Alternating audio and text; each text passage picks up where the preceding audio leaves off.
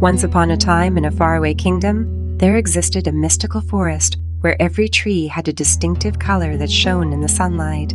People from all over the kingdom would visit the forest to marvel at its enchanting beauty. However, there was a tree unlike any other. It was colorless, sad, and lonely.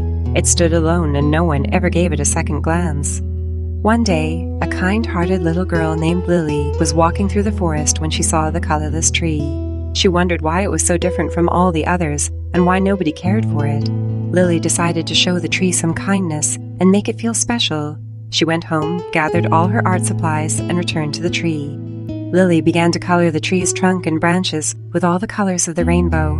As she painted, she told the tree how beautiful it was and how much she appreciated it. Suddenly, something magical happened. The tree began to shimmer and shine, and a new color appeared on its trunk. It was a beautiful shade of blue, and it sparkled in the sunlight. Lily was amazed. She realized that her kindness had helped the tree find its true color.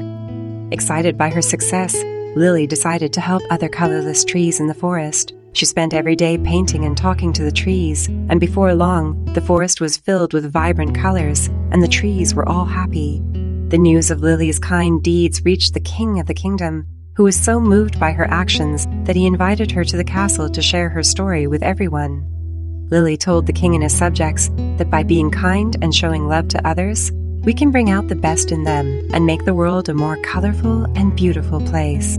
From that day on, Lily became known as the forest artist, and her kindness inspired others to do good deeds and make the world a better place. And the forest, with all its colors and beauty, remained a magical place for generations to come.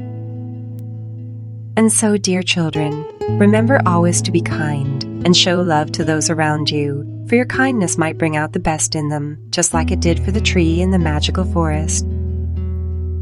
As we come to the end of our magical journey, I want to thank you for joining me today on this colorful adventure.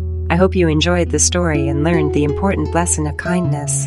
If you want to hear more stories like this, please hit the subscribe button on your podcast app so you never miss an episode. And if you enjoyed the story, please take a moment to leave a review. Your feedback means a lot to us and helps us to reach more people like you. And don't forget to share this episode on social media. You never know who might need to hear this story today. Thank you again for tuning in, and until next time, keep spreading kindness and making the world a more beautiful place. Goodbye for now.